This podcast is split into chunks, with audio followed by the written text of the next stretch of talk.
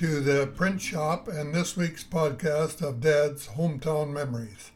In this podcast, I want to answer some inquiries and provide some history of the buildings that are shown in the new mural at the corner of Griffin Street and St. Catherine Street on the brick wall. The mural was erected and dedicated at a ceremony some few weeks ago by the West Lincoln Heritage Committee in cooperation with the Township of West Lincoln and the Niagara region. The building on the left shows the train station, then the Toronto Hamilton Buffalo Railway line, which first provided rail service to the community on December 30th, 1895. The first leg of the rail line was from Hamilton to Welland.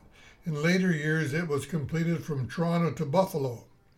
Mr. Robert Murgatroyd Sr. was the driving force behind the railway coming through Smithville and was later appointed a provisional director of the TH&B Railway. The first train station in Smithville was built in 1896. A few years later, it was hit by lightning and burned. In 1903, the bigger, much more beautiful station was erected. The one story frame building boasts of a broad, medium hip roof, a circular bay at the corner with a tall turret over it, and a gable over the operator's bay. Exquisite decorated wood shingle trim on the gable and turret and beneath the eaves. It is the only existing CP station of this type. The first station agent was John MacDonald. Other agents over the years were Walter Angle, Charles Hawkins, Henry Bud Frith, and Stanley Celea. A large water tower was built near the tracks just east of the station. This provided water for the big steam engines. Water was pumped from the 20 Mile Creek to the station tower from a pump house at the creek behind the Smithville Creamery property. This water line was dug by hand from the pump house to the station tower, which was a great construction job in those days. The water line started out from the pump house and went between the E.B. Acton home and the Cedric Murdy's home, and on up South Street. It was called the Back Hill in my early days. Then on St. Catherine Street to Brock Street to the water tower where it flowed through a purifier. The treatment of the water was necessary because if the flues in the locomotive boilers corroded, it would put the locomotive out of service. The first person to man the pump house was R.J. Baldwin, followed by Ab Edwards and Lon Jennings. The first engines for the pumping of the water was run on soft coal, followed by, followed by gasoline and later on hydro where it came, came to when hydro came to Smithville. Passenger service was one train a day both ways plus freight service also. In the early 1920s, passenger service was doubled and later on in the 1930s and 40s, there was three passenger trains a day, both ways, and the mail was delivered by train back then. Parcel delivery was also a major part of the business for the trains. The passenger service all stopped on April 26, 1981. Only the freight office was left until later years. The railway yards in the early years were used for shipping cattle as there was a stockyard. Several merchants had coal delivered by train and had coal sheds for unloading also. In the early years, the TH&B operated a market train at 8 a.m., which passed through the local stations such as Silverdale, St. Anne, Smithville, Grassie, and others on the way into Hamilton, where the farmers' market was located. It returned at 5 p.m. The farmers and other locals would take their produce along with eggs, butter, chickens, turkeys, ducks, and geese. Remember also, there was no refrigeration at that time.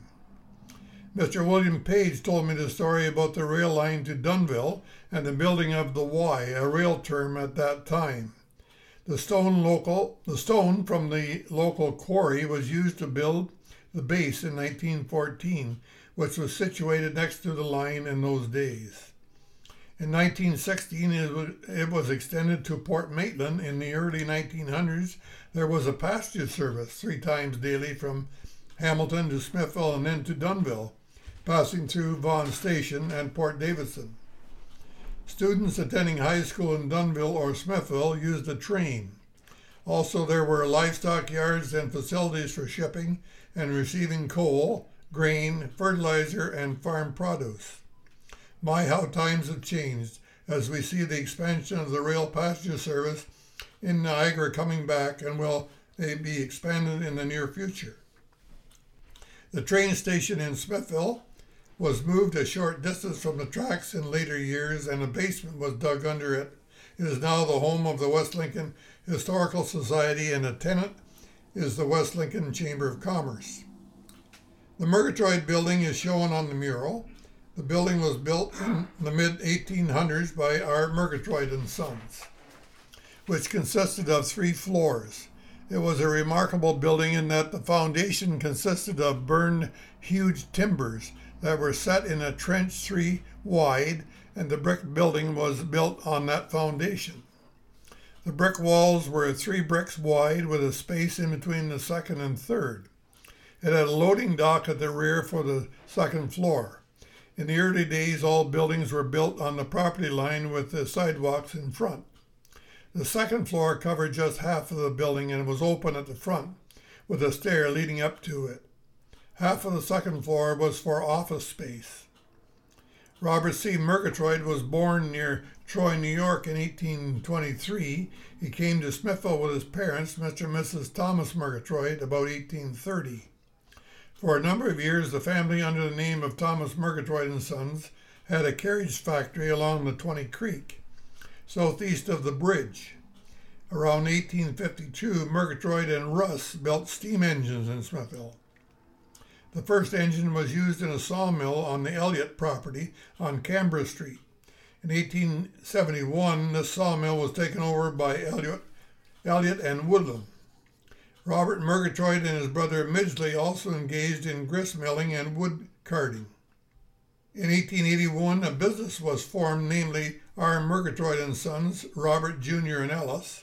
A private bank was established where inhabitants could get financial assistance, which they operate, which they operated until the Union Bank of Canada opened a branch in Smithville in 1905. Robert Murgatroyd Sr., with the help of Abisha Morris, was instrumental in having the first high school established in Smithville. In 1910, R.J. Goring and Son bought the building from Murgatroyds, where they operated a general store. This store handled a little bit of everything, including groceries, hardware, clothes, shoes, and furniture, etc. At this time, a wooden pump was erected on a drilled well right out front of this building on the street corner. Many of the village people would carry water from this pump for their own use in their homes.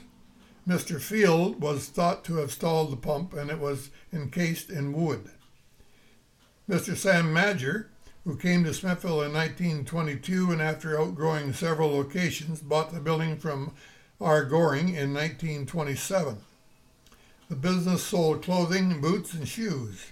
He had a, an x-ray machine which you stood on where he could see the outline of your foot, which helped provide a better fit. Mr. Madger vacated this property later and moved across the street into the Hodgkins building. After vacant for a few years, the Murgatroyd building was bought and Mr. Paul Ludwig established a knitting factory with knitted ties and other goods. After the knitting factory closed up and the building sat vacant for a few years, Peter Boersma presented a plan to the Township Council to preserve the building and to plan for a commercial space and also residential. The township turned it down because of parking. Although parking is a big problem for every commercial space on our main streets because they were built that way in the early years, some communities have found ways to provide parking and have expanded their downtown, and others have been stagnant. Murgatroyds built the remaining buildings in this block on Griffin Street. The first one, built in 1916, operated under the name of Fitzpatrick and Company, and they sold dry goods, clothing, and groceries. In 1918, it was sold to Messrs. T.L. Baker and E.B. Smith, who operated, operated the same type of business. In later years, Ernie Gale operated a grocery business here. Then A.G. Boulder operated a butcher shop. In the 1950s and 60s, this building was for the Bell telephone switching. Some three to six ladies worked here. In my memory, if my memory serves me right, some of the ladies I remember that worked there under the supervision of Margaret Scott and Miss C. Lee were Glenna Zulik, Dawn Hill, Jean Inglis Top, Barb Shepard Kilpatrick. How many citizens remember their phone number during this time? The next building, built by Murgatroyd and Sons, was their own law office in 1916.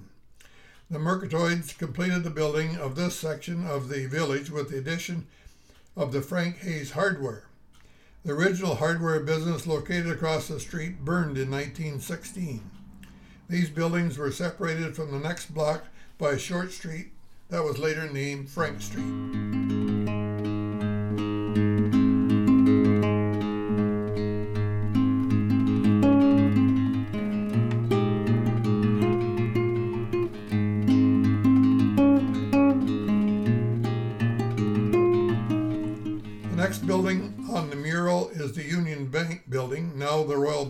Canada.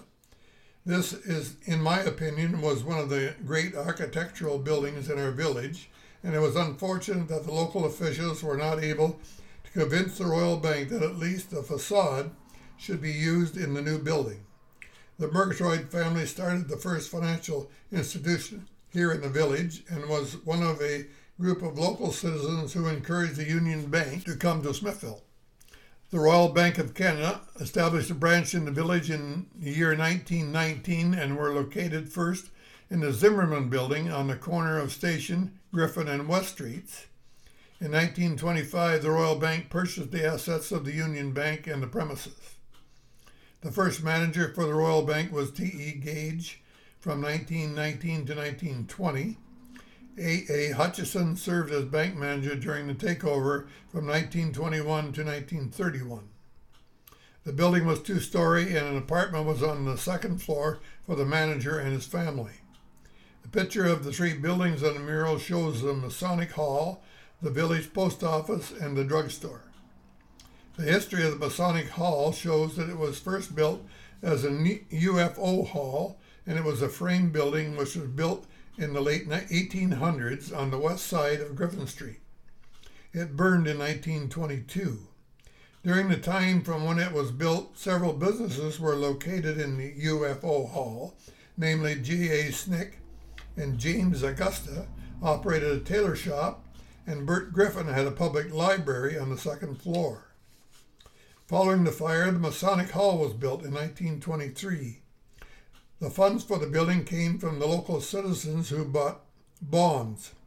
According to statistics, the bonds were never redeemed and were kept for keepsakes.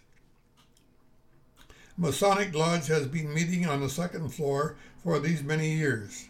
The first floor has been used for high school commencements, dances, fashion shows, and other community events. A number of local citizens recalled the history of street dances and boxing matches performed on the street in front of the Masonic Hall. Today, the first floor is used for preschool classes. The next building is the post office, which was built by Griffins in 1825, and Smith Griffin was the first postmaster. George Brant came to Smithville in 1855 and took on the postmaster job. His son John Brant was postmaster from 1874 to 1916. He retired in 1917 and died in 1919. The next few years, postmasters were T.M. Vance, 1916 to 1930, William Watson Camp from 1931 to 1942, Mrs. Jessie Oil Camp, 1942 to 1946, Lloyd Stanley Adams, 1946 to 1953, Miss Alta Rosal for three months, 1953. Roy Clayton Lester, 1953 to 1975. During the 1940s, Granny Spencer was a valuable employee of the post office. Art Ballard served many years as a delivery man for the mail from the railway station to the post office, usually twice a day. According to Canada Post Archives, rural mail delivery for Smithville and area was started in 1909. The train would arrive in Smithville around 10 a.m. and shortly after the mail would be sorted, it was loaded in a four wheel wagon which was drawn by horses. In the wintertime, they used sleighs. James Chase, a local citizen, related the story that Mr. Sam Ecker was awarded the first contract and he hired Mr. Meat Muir to drive the team of horses. The, the wagon was all covered in and it had sliding doors on each side. In later years, there were three rural routes from the local post office. The third building is the first drugstore here in the village and was built by George Brant, who was born in Basingstoke, England, and came to Upper Canada with an English regiment. Later, he settled in Smithville and became active in the village as a merchant, a druggist, and an undertaker. He married Elizabeth Murgatroyd, a sister of Robert Murgatroyd Sr. His son John B. Brant was born in 19, 1855. John Brant worked as a tinsmith and postmaster, and he took over the drugstore from his father. In 1912, R.J. Crosby, with a PhD, operated the drugstore as a druggist and a stationer. In 1922, William Henderson bought the drugstore. The original store burned in 1925, and the present brick building was built. I recall when the new building was rebuilt, it had a small soda fountain just inside the front door to the right. According to the records, the first telephone service came to Smithville in 1905, and an office was opened in G.W. Brant's drugstore. Mr. Brant acted as the manager. When Mr. Brant was succeeded by William Mall on January 1911, the telephone office was moved across the street into the Martin Block. The first year, the service had five subscribers. In the telephone directory that was issued in 1912, there was 109 registered telephone users in Smithville, having some 65, and the balance in the outlying area. Some of the names and numbers were Charles L. Adams, baker and confectioner, 2R11, Robert Book, lumberman, 20R2, a. Boulder and Sons Meats and Groceries, 6. M.B. Cosby Farm Implements, 25. Samuel Fisher Cider Mill, 19. R. 13. R.J. Goring Merchant, 15. Charles Grassy Residence, 2R2. Dr. N.P. Henning Physician, 8. Jacob Morley Miller, Flour and Feed, 19R2. William B. Shrum, coal dealer, 19R12. M. Zimmerman, tinsmith and hardware, 17. The last picture shows a corner of St. Catharines and Griffin Streets with the restaurant on the corner. In my time, I remember the Marks family operating the restaurant, and following them was the Jolly Howe family. Along with the restaurant, the Howe family renovated the basement. Along with the restaurant, the Howe family renovated the basement and added a pool room. This restaurant was all part of the Martin Block, which had three commercial spots on the street level and the residence upstairs, along with an office where Dr. W.C. Limbringer operated a dental office from 1930s to the 70s. So now it is time to close up shop and head home for an evening with the family. I hope you find some interesting tidbits and refresh your memory so that of what the, our village was like in the early years. God bless.